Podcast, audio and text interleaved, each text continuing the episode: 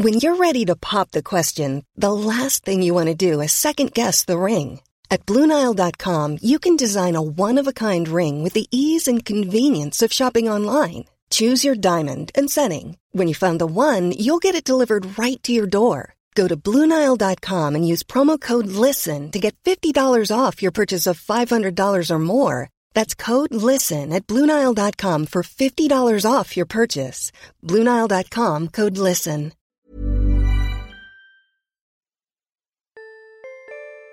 This is the Naked Genetics Podcast, taking a look inside your genes.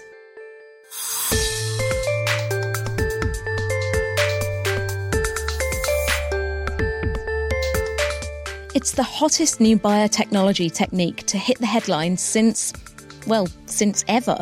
CRISPR is a precision set of genome editing tools enabling scientists to cut and paste together DNA in any organism exactly how they want.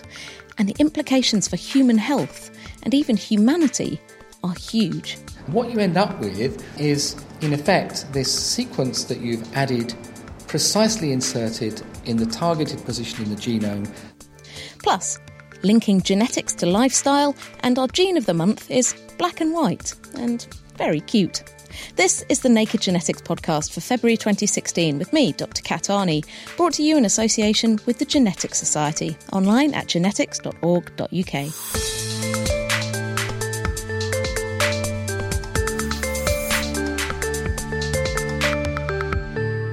The speed at which CRISPR has moved from the pages of dry academic journals to the headlines of newspapers, not to mention labs and biotech companies around the world, has been breathtaking. This month, the UK Human Fertilisation and Embryology Authority granted a licence for scientists at the Francis Crick Institute in London to start using the technique to modify early stage human embryos, although these wouldn't be allowed to grow past the stage of being a tiny ball of cells. Although it might seem like the CRISPR story has come out of nowhere in the past year, the Naked Genetics podcast was on the case back in 2012 when University of California Berkeley researcher Jennifer Doudna and her collaborator Emmanuel Charpentier, who was at Umeå University in Sweden, published a paper in the journal Science entitled A Programmable Dual RNA Guided DNA Endonuclease in Adaptive Bacterial Immunity. Here's a clip from the podcast back in July 2012, where science writer Nell Barry and I discussed the implications of their discovery. I love this just because of the, the potential of this story. And this is researchers who've been looking at bacteria and looking at how bacteria use certain molecules like molecular scissors to snip up their DNA and glue it together and helps them develop uh, different characteristics to help them survive. But they've actually looked at these, these molecular scissors and found out how they work. And they think that possibly you could use this technology to make programmable scissors. So you could cut up uh, human DNA, animal DNA, and basically glue it back together in any kind of way you like.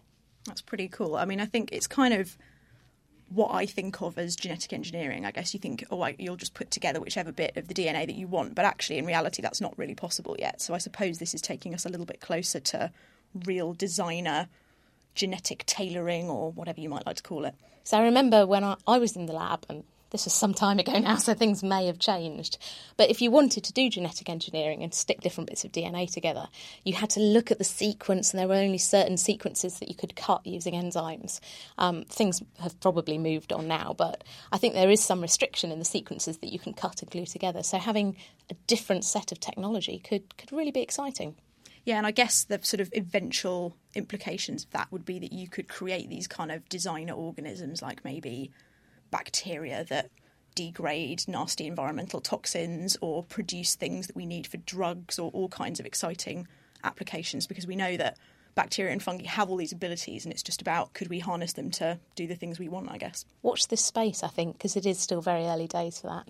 But uh, thank you very much. That's Nell Barry, science writer. Let's take a closer look at exactly what's involved in CRISPR, or to give it its full name, CRISPR Cas9. To find out more about this molecular toolkit and what it can do, I went along to a meeting organised by the Progress Educational Trust discussing new genetic techniques and the impact they could have on human health and human genomes in the future. I caught up with one of the speakers, Tony Perry from the University of Bath, who told me more about the story of CRISPR and some of its potential applications the prototype comes from bacteria that give you a sore throat, actually, a sore throat bacteria, Streptococcus pyogenes. And um, it seems to be a kind of defense system. I mean, it turns out that even bugs get bugs. And so these Streptococcus pyogenes, these sore throat bacteria, themselves get invaded by viruses. And the CRISPR Cas9 was evolved as a way of cutting the viral DNA and thereby defending themselves, the strep pyogenes, um, against these uh, um, um, viral invaders. So, what are the components of this, this self defense system? How does it work, and how have researchers then hacked this to do more precise editing? The system really is like a pair of molecular scissors and a molecular sat nav. The sat nav is a small RNA molecule and it guides the uh, scissors, the molecular scissors, to precisely where you want uh, it to go in the genome. And the reason it does that is because, uh, like a sat nav, it's programmable. So you, get to uh, tell the sat nav what the coordinates are in the genome, um, and it will then take the scissors to that point in the genome, and the scissors will cut there. And when they do so, when the scissors do so, they make a double stranded break uh, called a DSB. And then the cell has got two types of toolkit that it can use to repair that double stranded break. And one type of repair that the cell can use, or one toolkit, is a simple kind of paste mechanism. Just and get the ends and glue them back together again. Absolutely, just get the ends, glue them back together again quickly because it and it is it does have to be a rapid process because these breaks are, are anathema to cells. If they're not repaired quickly, the cell can die, and even worse, uh, it can give rise to uh, cancer and death of the organism in multicellular organisms. So, although it's very useful for research because you can use it to knock out genes if the cut is in a gene, it's not probably not going to be so useful for clinical applications. Anyway, and the second toolkit that the cell has, or mammalian cell has, to repair a double-stranded break is called homology directed uh, repair, well, we can actually add in uh, another, our own designer piece of DNA, which is used for repair. And so we can, we can design, yeah, design that, we can um, produce it, fabricate it in vitro in the laboratory, and make sure by sequencing that it's exactly what we want. And then we can introduce it into the cell at the same time as we've introduced the molecular SatNav and the, and the molecular scissors, the CRISPR Cas9. Um, and so the cell, in the right circumstances, will use this extra piece of DNA that we've added as a repair template. And what you end up with um, is, in effect, this sequence that you've added precisely inserted in the targeted position in the genome so that uh, it's been used to, in other words, to repair the genome and you've introduced the change that corresponds to the, the DNA that you've added in. So we've got the, the CRISPR, which is the RNA, the guiding system, we've got the Cas9, the scissors, and then this DNA template, and that could be anything I can imagine. there can't quite be anything you can imagine as yet. Perhaps one day. Um, the constraint, one, one constraint at the moment is the size that you want to, if you want to introduce a piece of DNA. So you, you know you, you make the cut where you want the cut to be. So you can introduce that a large piece of DNA where you want it to be.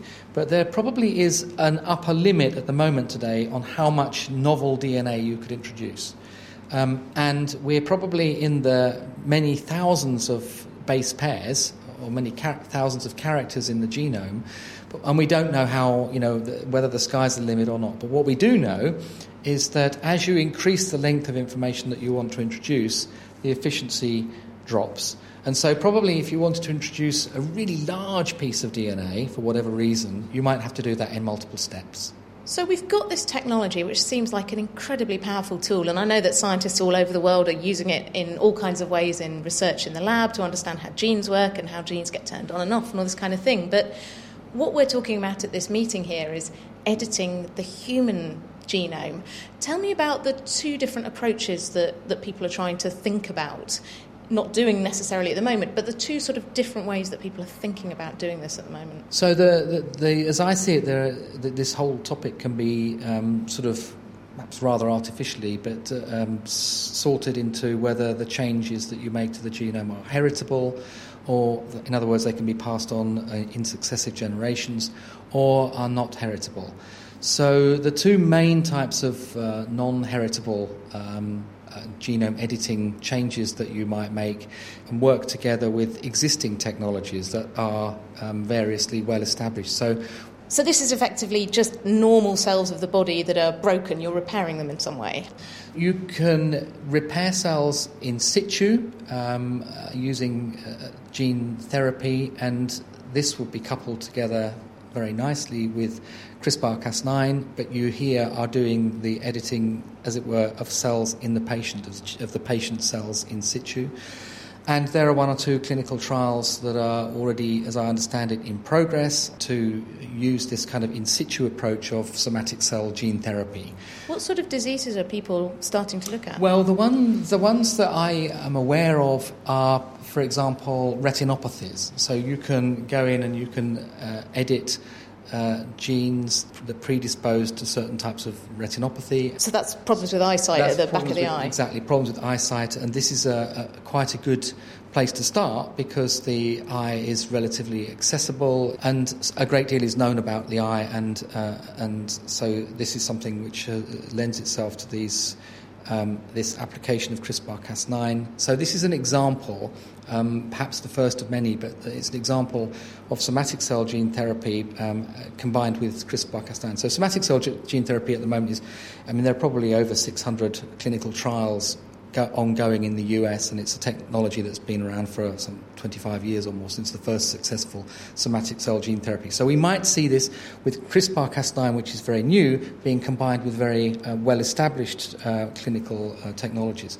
The other, the second non-heritable type of application would be where you, which is, is a, cell therapy, where you uh, take cells from a patient who is affected with a particular genetic condition that predisposes to a disease, and you then edit those cells in vitro in the laboratory, and then you can confirm that you've made the edit that you want to make and you can put those cells in effect. You can put them then back into the patient because they now have um, you've you've now fixed, as it were, the the genetic uh, change that predisposed to their condition, and that can happen either by taking cells and uh, directly editing ed- editing them and uh, putting them back in. And, and, this is this is largely speculative, although there are one or two ongoing uh, pieces of work. The applications for that are for example, where you can recover um, hematopoietic cells from the, the bone marrow of patients. Um, and then you can potentially edit genes in this in these um, um, blood stem cells, and then transplant this bone marrow back into the patient, um, so that now the patient's bone marrow cells have got the repaired version of uh, the, the, cells have got the repaired version of the gene, um, and the problem is fixed. Another another way perhaps a little bit more uh, futuristic is where, but, but it's conceivable, is combining CRISPR Cas9 with the whole technology of induced pluripotent stem cells. So, induced pluripotent stem cells were, um, were something that was uh, uh, discovered by a, a, method that was reported by Shinya Yamanaka. He won the Nobel Prize in 2012 for this. And basically, what you can do is you can take somatic cells like skin cells and you can if you do the right uh, treatment, uh, uh, if you subject them to the right factors, uh, you can cause them to start behaving like embryo like cells. And from those embryo like cells, you can ask them to then uh, specialize, re specialize, if you like, into whatever cell you, you, you, you ask them to specialize into. So now we have a system, if we combine this iPS cell technology, where we could, um, if we have a patient, perhaps a patient with a uh, a, a neurological disease that has a genetic predisposition, we could take skin cells from that patient because although skin is not the brain clearly, those cells in many cases would also carry the same mutation. It's just that they're not. There's no manifestation of the mutation there because they're not neurons. But we can take skin cells, generate from them iPS cells, embryo like cells, we could go in with CRISPR Cas9, so combining the CRISPR Cas9 here, fix the problem, and then ask these embryo like cells, these iPS cells, to differentiate to become neurons, which we can do in many cases in many different cell types, and then we can transplant the neurons, which are derived in effect, it's all a bit roundabout, but they are derived from the patient back into the patient. But now those neurons have got the fixed uh, fixed uh, genome.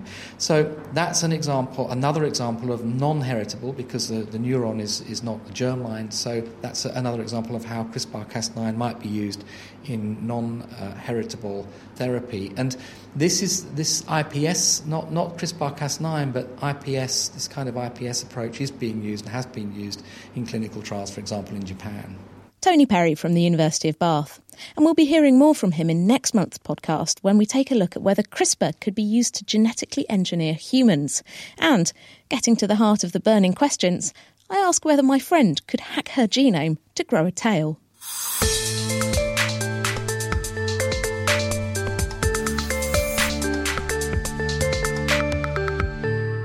You're listening to the Naked Genetics podcast with me, Kat Arney. Still to come, our gene of the month is black and white and very cuddly. But first, back in December, the US National Academies of Sciences and Medicines, the Royal Society in London, and the Chinese Academy of Sciences convened a major summit in Washington to discuss the use and implications of using CRISPR for modifying human cells and embryos. The technology to do this is either in place or in progress, but just because we can doesn't mean that we should.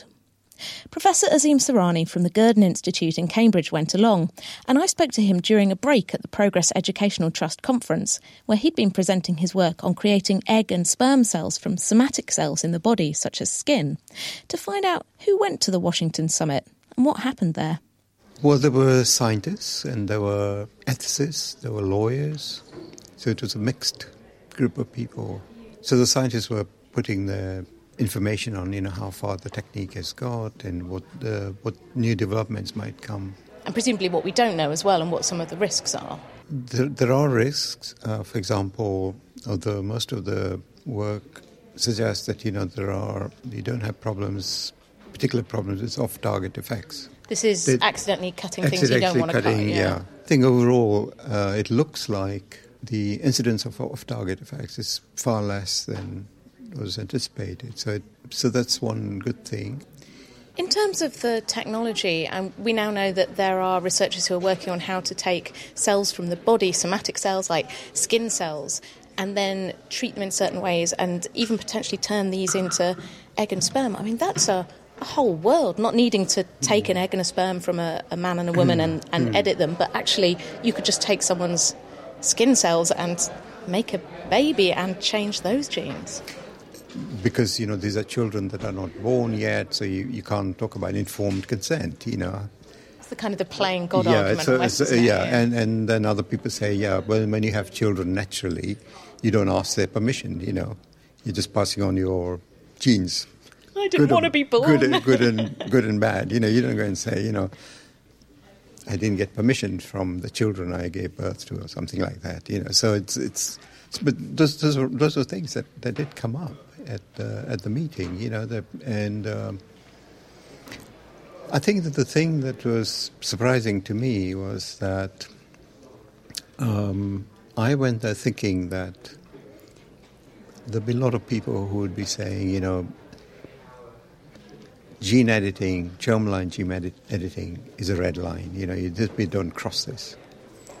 And I found that overall people were much more prepared to debate this, and they didn't. They didn't say, you know, we should never do it. They, so the consensus at the end was that we should review this periodically. So they want to see how the science is progressing, what the public views are, whether the public opinion is shifting, like it did with some of the other things. So I think you know. Um, that's a good thing because I think you know um, we have to see. So I think at the moment the, the, decision is that you know people just press on with doing basic research. So if you have, for example, a very good reason why you want to use uh, CRISPR-Cas9 on human embryos, for example, not to implant but to understand how genes work, how cells are made, and so on then I think the general consensus is that this should be allowed. I think this could also be the case for cells that give rise to germ cells. That uh, I mean, as I told you know, I've already used it in the synthetic germ cells we have made, you know, to understand how genes are working. But how important is it that this isn't just a decision that the scientists make? You know, say, okay, we understand the science, we should be the ones who d- decide how this works. I, I think that absolutely not. I don't think the scientists are are forcing this issue. That you know, they, I think my reading of the situation is that scientists are excited about the work they're doing because I think this is a very powerful tool. And so most of the basic researchers see this as an opportunity to gain knowledge. So that's, that's exciting enough for them. They're not necessarily interested in pushing any kind of force this onto the public and say, you know, now we're going to decide because we can do it, we will do it.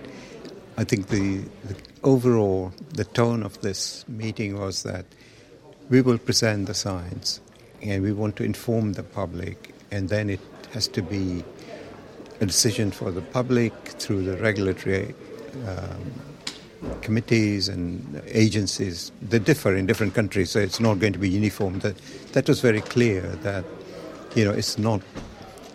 It may be that the regulatory framework is not going to be, you know, the same everywhere because there are different conditions and things like that. So it will very much be dependent on you know each country kind of taking this on and but doing it through this interaction international interaction so that you know there's a debate internationally as well and to return to the some of the more exciting technology down the road I, people are now starting to talk about making egg and sperm cells from cells in the body potentially engineering those how do you see that kind of technology unfolding? Is this is this going to be the future of this kind of technology? I think we are.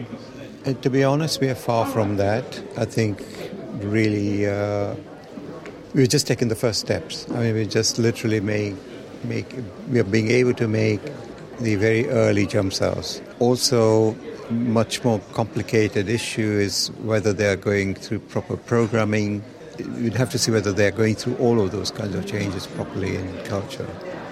That was Professor Azim Surani from the Gurdon Institute in Cambridge. With all this talk of engineering the genome, it's important to remember that we really don't understand much at all about how our genes work and what they do.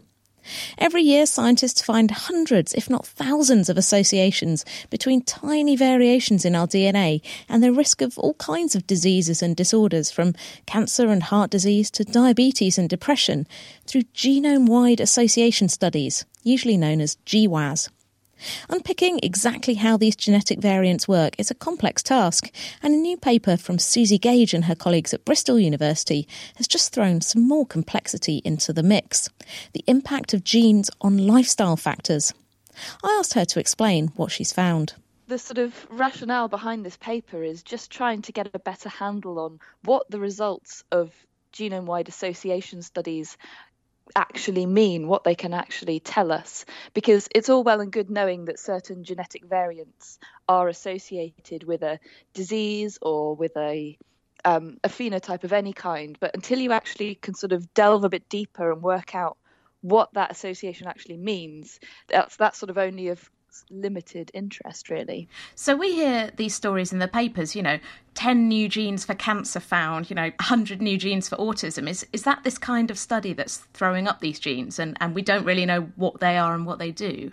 Yeah, absolutely. So, I mean, in some cases, you do know what a particular genetic variant does in terms of coding for a protein or something like that where you can actually test it. But more often than not actually we don't know at the moment. And so that's sort of the question is well how do we know what these variants are actually doing? Are is it some sort of biological effect that they're having on the disorder on cancer for example?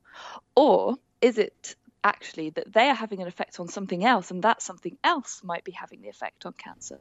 So unpack that a bit. What do you mean by that? What sort of examples would would apply here? The reason that we became interested in this is that we noticed that this genetic variant that is quite robustly associated with how heavy a smoker you are if you're a smoker. This genetic variant was actually seen in a genome wide association study of lung cancer. So that could mean that there's just some sort of shared genetic architecture. So this gene might have an effect on, both smoking and your risk of lung cancer.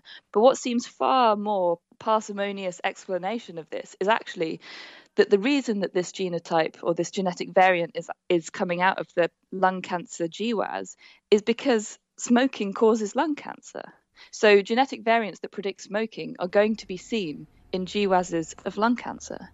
Basically, if someone has this genetic variation and they are a smoker, they're going to want to smoke loads and that's exactly. what's going to be more likely to give them lung cancer. And that increases their risk of lung cancer. It, it, absolutely, yes. So, are there any other genetic variations that, that might be working in a similar way? Quite possibly, yes. At the moment, the sort of main thing holding us back is actually we don't know the, the specific genotypes that are associated with these kind of modifiable exposures. There's a good example in the alcohol literature. There's a genetic variant that quite strongly predicts alcohol consumption, and it's not very common in European populations, but a bit more common in um, samples of East Asian ancestry. If you look in these populations, then genome wide association studies of high blood pressure identify this particular alcohol related genotype, but it's not seen in GWASs of high blood pressure in European populations, which is pretty strong, or certainly fairly strong evidence that um, it might be alcohol causing high blood pressure and that's why you only see this particular genotype in these GWASs in these specific populations. And so, do you think that there might be other ones out there? We've done cigarettes and alcohol. Any other vices that might be linked to uh, to conditions? Well, absolutely. And quite a lot of substance use is known to be heritable. So, for example, cannabis use. But as yet, we haven't identified the specific genetic variants that are associated with cannabis use. But as and when these variants are identified, it would be perfectly plausible that we might see these genetic variants coming out of GWASs for diseases if there is a so if there is a causal link between cannabis and schizophrenia, and we identify these cannabis um, sort of risk increasing genetic variants, then if there's truly a causal association between cannabis and schizophrenia, you might well expect that these genetic variants would come out in GWASs of schizophrenia. So, what do we do with this information? I always find it interesting with these genetic studies, whether you sort of say, oh, well, you've got the gene variation that makes you more likely to be a stoner. Well, what do we do? Or, you know, you're going to smoke more, so bad luck. Where do we take this work? So, in terms of what these studies might actually tell us, when we're looking at um, genome wide association studies of diseases, if a genetic variant comes out of one of these studies that's actually telling us that there's a modifiable risk factor that's increasing the risk of this disease, then that's a much easier place to target an intervention at than a biological mechanism. So it's easier to help someone stop smoking, say, than it is to find and develop a drug that targets a molecular pathway that might reduce their lung cancer risk. Absolutely, absolutely, yeah. But don't we already know that people should give up smoking? well, I mean, that is a very good point. I think being able to sort of say a bit more definitively that what we're seeing are causal associations here can only help in terms of getting that message across. There's also a lot of talk about the n- nature versus nurture or nature with nurture. And I guess what you're unpicking here is how our genes interact with the things that we do, the things in our lifestyle. It feels like this is really first steps into that world that we still don't really understand much about how our lifestyle and our environment affects our genes and, and what happens to us. Yeah, I think that's the key point here that we have to be very cautious when we kind of interpret these these studies because we're really just at the very beginning of being able to understand what these genetic associations might actually mean and how we can then harness them to improve people's health and, and improve our own understanding of humans, our behaviour and our health. Bristol University's Susie Gage, and her paper was published this week in the journal PLOS Genetics. And finally, it's time for our gene of the month, and this time it's the cute and cuddly panda. Rather than being a gene in these famous black and white bears, panda is found in sea urchins, and it's short for Paracentrotus antenodal dorsal activity. It encodes a molecule that's important for helping a developing sea urchin embryo tell its front side from its back, known as dorsoventral patterning, and is laid down in the sea urchin egg before it's even fertilised.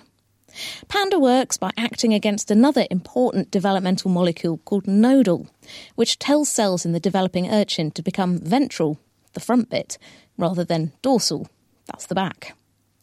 That's all for now. Next month, I'll be continuing with a look at CRISPR, finding out if we can use the technology to genetically modify humans, and discovering how researchers are using it to figure out how genes work in sickness and in health. If you've got any questions or feedback, just email me at genetics at thenakedscientist.com. You can also get in touch through the main Naked Scientist Facebook page or by tweeting at Naked Genetics. Every episode of the Naked Genetics podcast is on iTunes and online at nakedscientist.com slash genetics. The Naked Genetics podcast is brought to you in association with the Genetics Society, online at genetics.org.uk. I'll see you next time for another peek inside your genes.